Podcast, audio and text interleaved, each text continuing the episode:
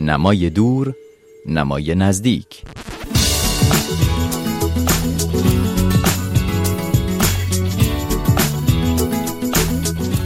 اولگا توکارچوک نویسنده، شاعر، فیلمنامه نویس و روشنفکر لهستانی است که جایزه نوبل ادبیات سال 2018 را از آن خود کرده است. جایزه ای که به دلیل بحرانهای درونی آکادمی نوبل در سال گذشته امسال به او اهدا شد. او پیشتر جوایز مهم داخلی و جهانی دیگری هم کسب کرده بود. از جمله جایزه منبوکر 2018 او که از 1905 تا کنون ششمین برنده نوبل ادبی در لهستان است دومین زن لهستانی پس از ویسلاو شیمبورسکا شاعر بزرگ قرن بیستم است. از پروفسور آنا کراسنوولسکا پژوهشگر اساطیر ایرانی شاهنامه و زبان فارسی و رئیس پیشین دپارتمان ایران شناسی دانشگاه کراکوف در لهستان دعوت کردم به این برنامه خانم کراسنوورسکا ترجمه توبا و معنای شب از شهرنوش پارسیپور و یک روز مانده به عید پاک از زویا پیرزاد را هم به لهستانی ترجمه کرده است. من مهرزاد قاسم هستم. خوش آمدید به نمای دور، نمای نزدیک.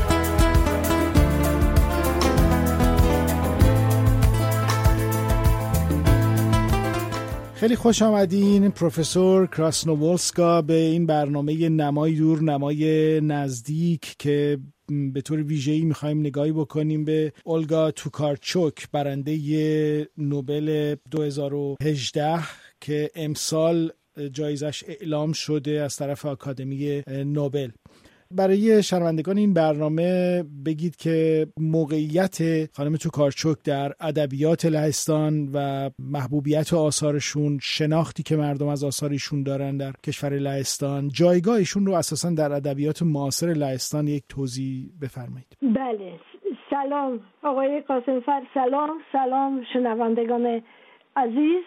من نکاس نوولسکا هستم مال دانشگاه یاگلانی کراکوف و خب در مورد خانم توکارچوک اول خواستم بگم که این جایزه نوبل که ایشون الان گرفتند برای همه لیستانی ها شاید همه نه ولی بسیاری از لیستانی ها یه باعث خوشحالی خیلی زیادیه و اینکه موقعش هم خیلی خیلی موقع حساسی چون که ما فردا روز 13 اکتبر انتخابات پارلمانی داریم که در این انتخابات میشه گفت که سر اونا برای سرنوشت لیسان یه جوری سرنوشت سرنوشت سازن. و برای بسیاری از مردم فکر می‌کنم این گرفتن جایزه نوبل توسط خانم اولگا توکارچوک فکر می‌کنم یه انگیزه باشه تا به صندوق رای برن و به دموکراسی رای بدن. یعنی دنبال تغییر مثبتی باشند برای لهستان ما البته در ادامه این گفتگو به موقعیت سیاسی یا نظریات اجتماعی سیاسی خانم توکارچوک حتما خواهیم پرداخت ولی بله. اگر که اجازه بدید ابتدا آغاز بکنیم از موقعیت ادبی ایشون جایگاه آثار بله. ایشون و موقعیت ایشون در میان نویسندگان معاصر نسل امروز لهستان بله بله خب ایشون میشه گفت که نماینده یه نسل میان سال نویسندگان لهستانی هستند و چندین دهه است تقریبا که ایشون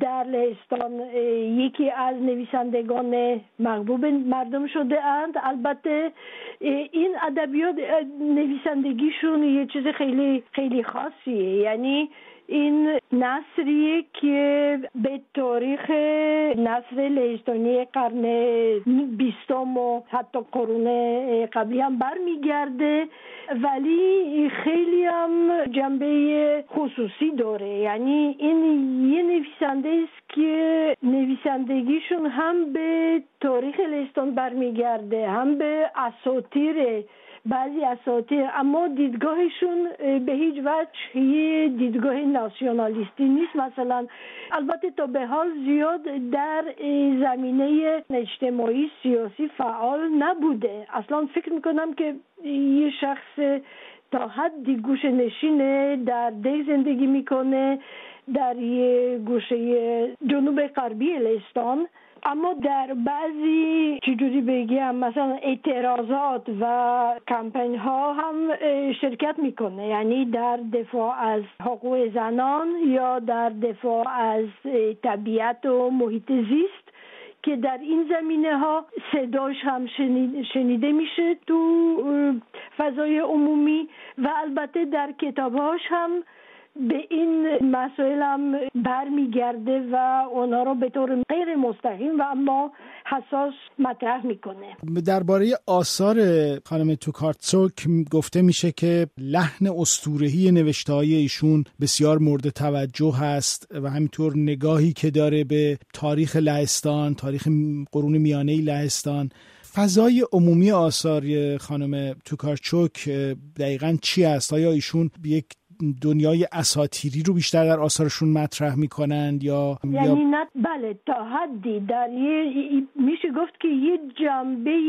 ریالیزم جادویی هم توش هست تا حدی و یه جنبه سورئالیزم اما ریشه هاش تو تاریخ لهستانه تو حوادث قرون وسطا نه. اما مثلا یکی از کتابای بزرگش یعنی کتاب های یعقوب یک کتابیه که در قرن 18 هم برگزار میشه بیشتر و در لهستان قدیمی چند ملیتی چند, چند فرهنگی چند مذهبی چجوری بگم رنگارنگ خیلی متفاوت با تفاوت های درونی زیاد و اصلا یه دنیای یه پارچه مثلا یه ملیتی نیستش.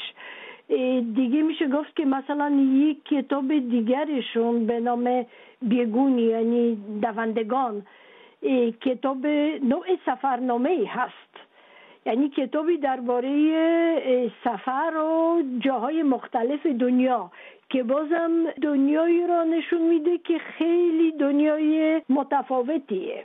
سومین رمان خانم توکارچوک کتابی بود به نام پراویک. یا ترجمه بله پراویک یعنی منم الان دنبال معادل فارسیش بودم که میشه گفت مثلا چیزی مثل باستان آباد یا نمی‌دونم جایی که قدیمیه. قدیمیه و این درست این کتابی مثل میشه گفت صد سال تنهایی مثلا یا اگه ادبیات فارسی را در نظر بگیرید مثلا اخل غرق خانم روانی پور یعنی تاریخ یه جای پر دور افتاده از دنیا که در اونجا تاریخ چندین نسل برگزار میشه این کتاب سال 1996 وقتی که منتشر شد خیلی هم مرتوجه واقعی شد و بسیار هم ترجمه شده در واقع گفته میشه با این کتاب بود که خانم توکارشوک تونست موقعیت بله خودش رو تثبیت بله بکنه. محبوبیتشون شروع میشه و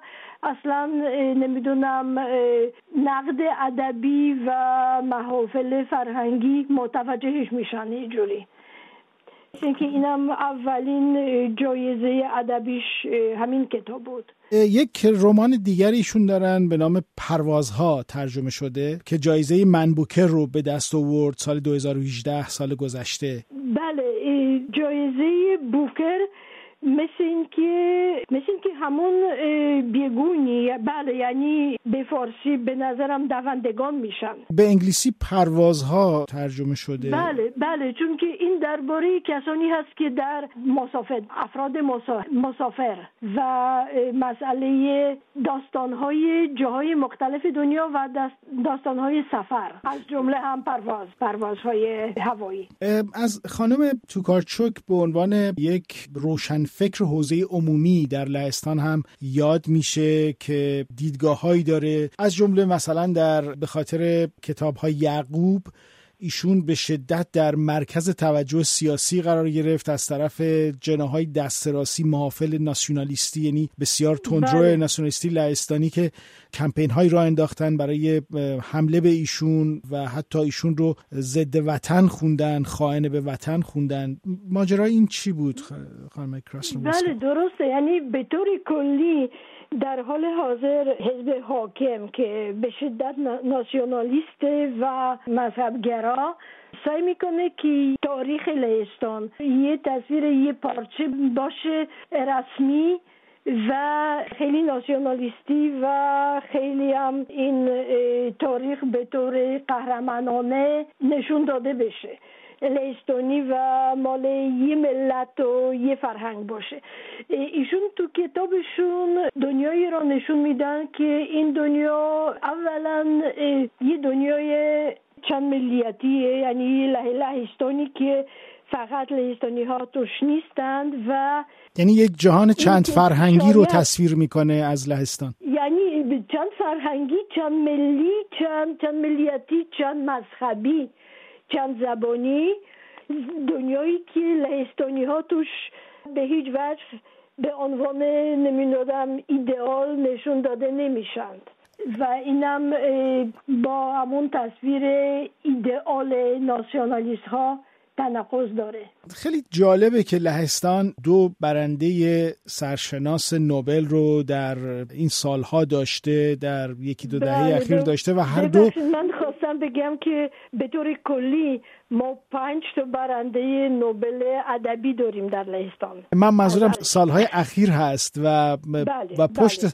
بله. و پشت سر هم در واقع دو زن لهستانی دو نویسنده زن لهستانی بله، برنده بله. این خانم شیمبورسکا و خانم توکارچوک شیم... شیمبورسکا و توکارچوک می‌خوام از موقعیت نویسندگان زن لهستان به طور کلی برای ما بگید آیا این نشان این است که زنان لهستانی در امر نوشتن در شعر در رمان نوشتن در ادبیات الان دست بالاتر و تواناتری پیدا کردند. البته همیشه این گونه نبوده و میشه گفت که همانطوری که در ایران نویسندگان زن نسبتا دیر وارد صحنه شده اند. در لهستان هم همینطوری بوده یعنی البته یک کمی زودتر در اواخر قرن نوزدهم اولین نویسندگان زن به وجود اومدند.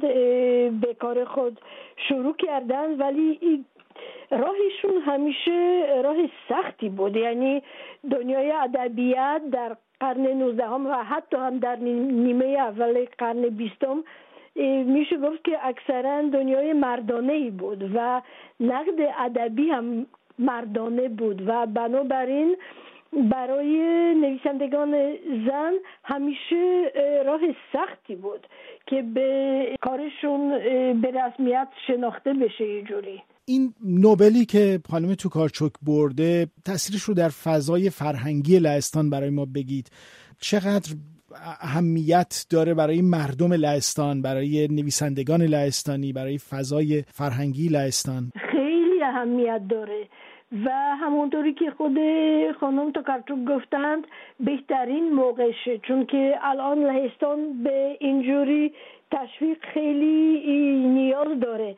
ما وضع سیاسیمون همین همانطوری که گفتیم خراب الان یعنی ناسیونالیست ها سر کارند و طبق نظرسنجی ها احتمال پیروزی دوبارشون خیلی قویه و البته بنابراینم نقش لیستان و اعتبار لیستان در صحنه بین المللی خیلی پایین اومده و اینکه یه نویسنده زن لهستان جایزه نوبل برده این نشونیه که در لهستان هم کسانی هستند و محیط های فرهنگی هستند که تسلیم نمیشن. یعنی امیدی هست که این وضع نامطلوب به پایان خواهد رسید و برای نسل جوان هم مهمه.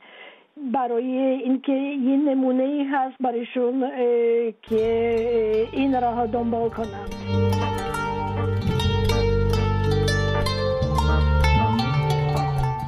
اونچه که شنیدید گفتگوی من با انا کراسنوولسکا شاهنامه پژوه و استاد دانشگاه کراکوف لهستان درباره برنده نوبل ادبی هموطن او اولگا توکارچوک بود. سپاس از همراهیتون. من مهرداد قاسم فر هستم. تا هفته بعد.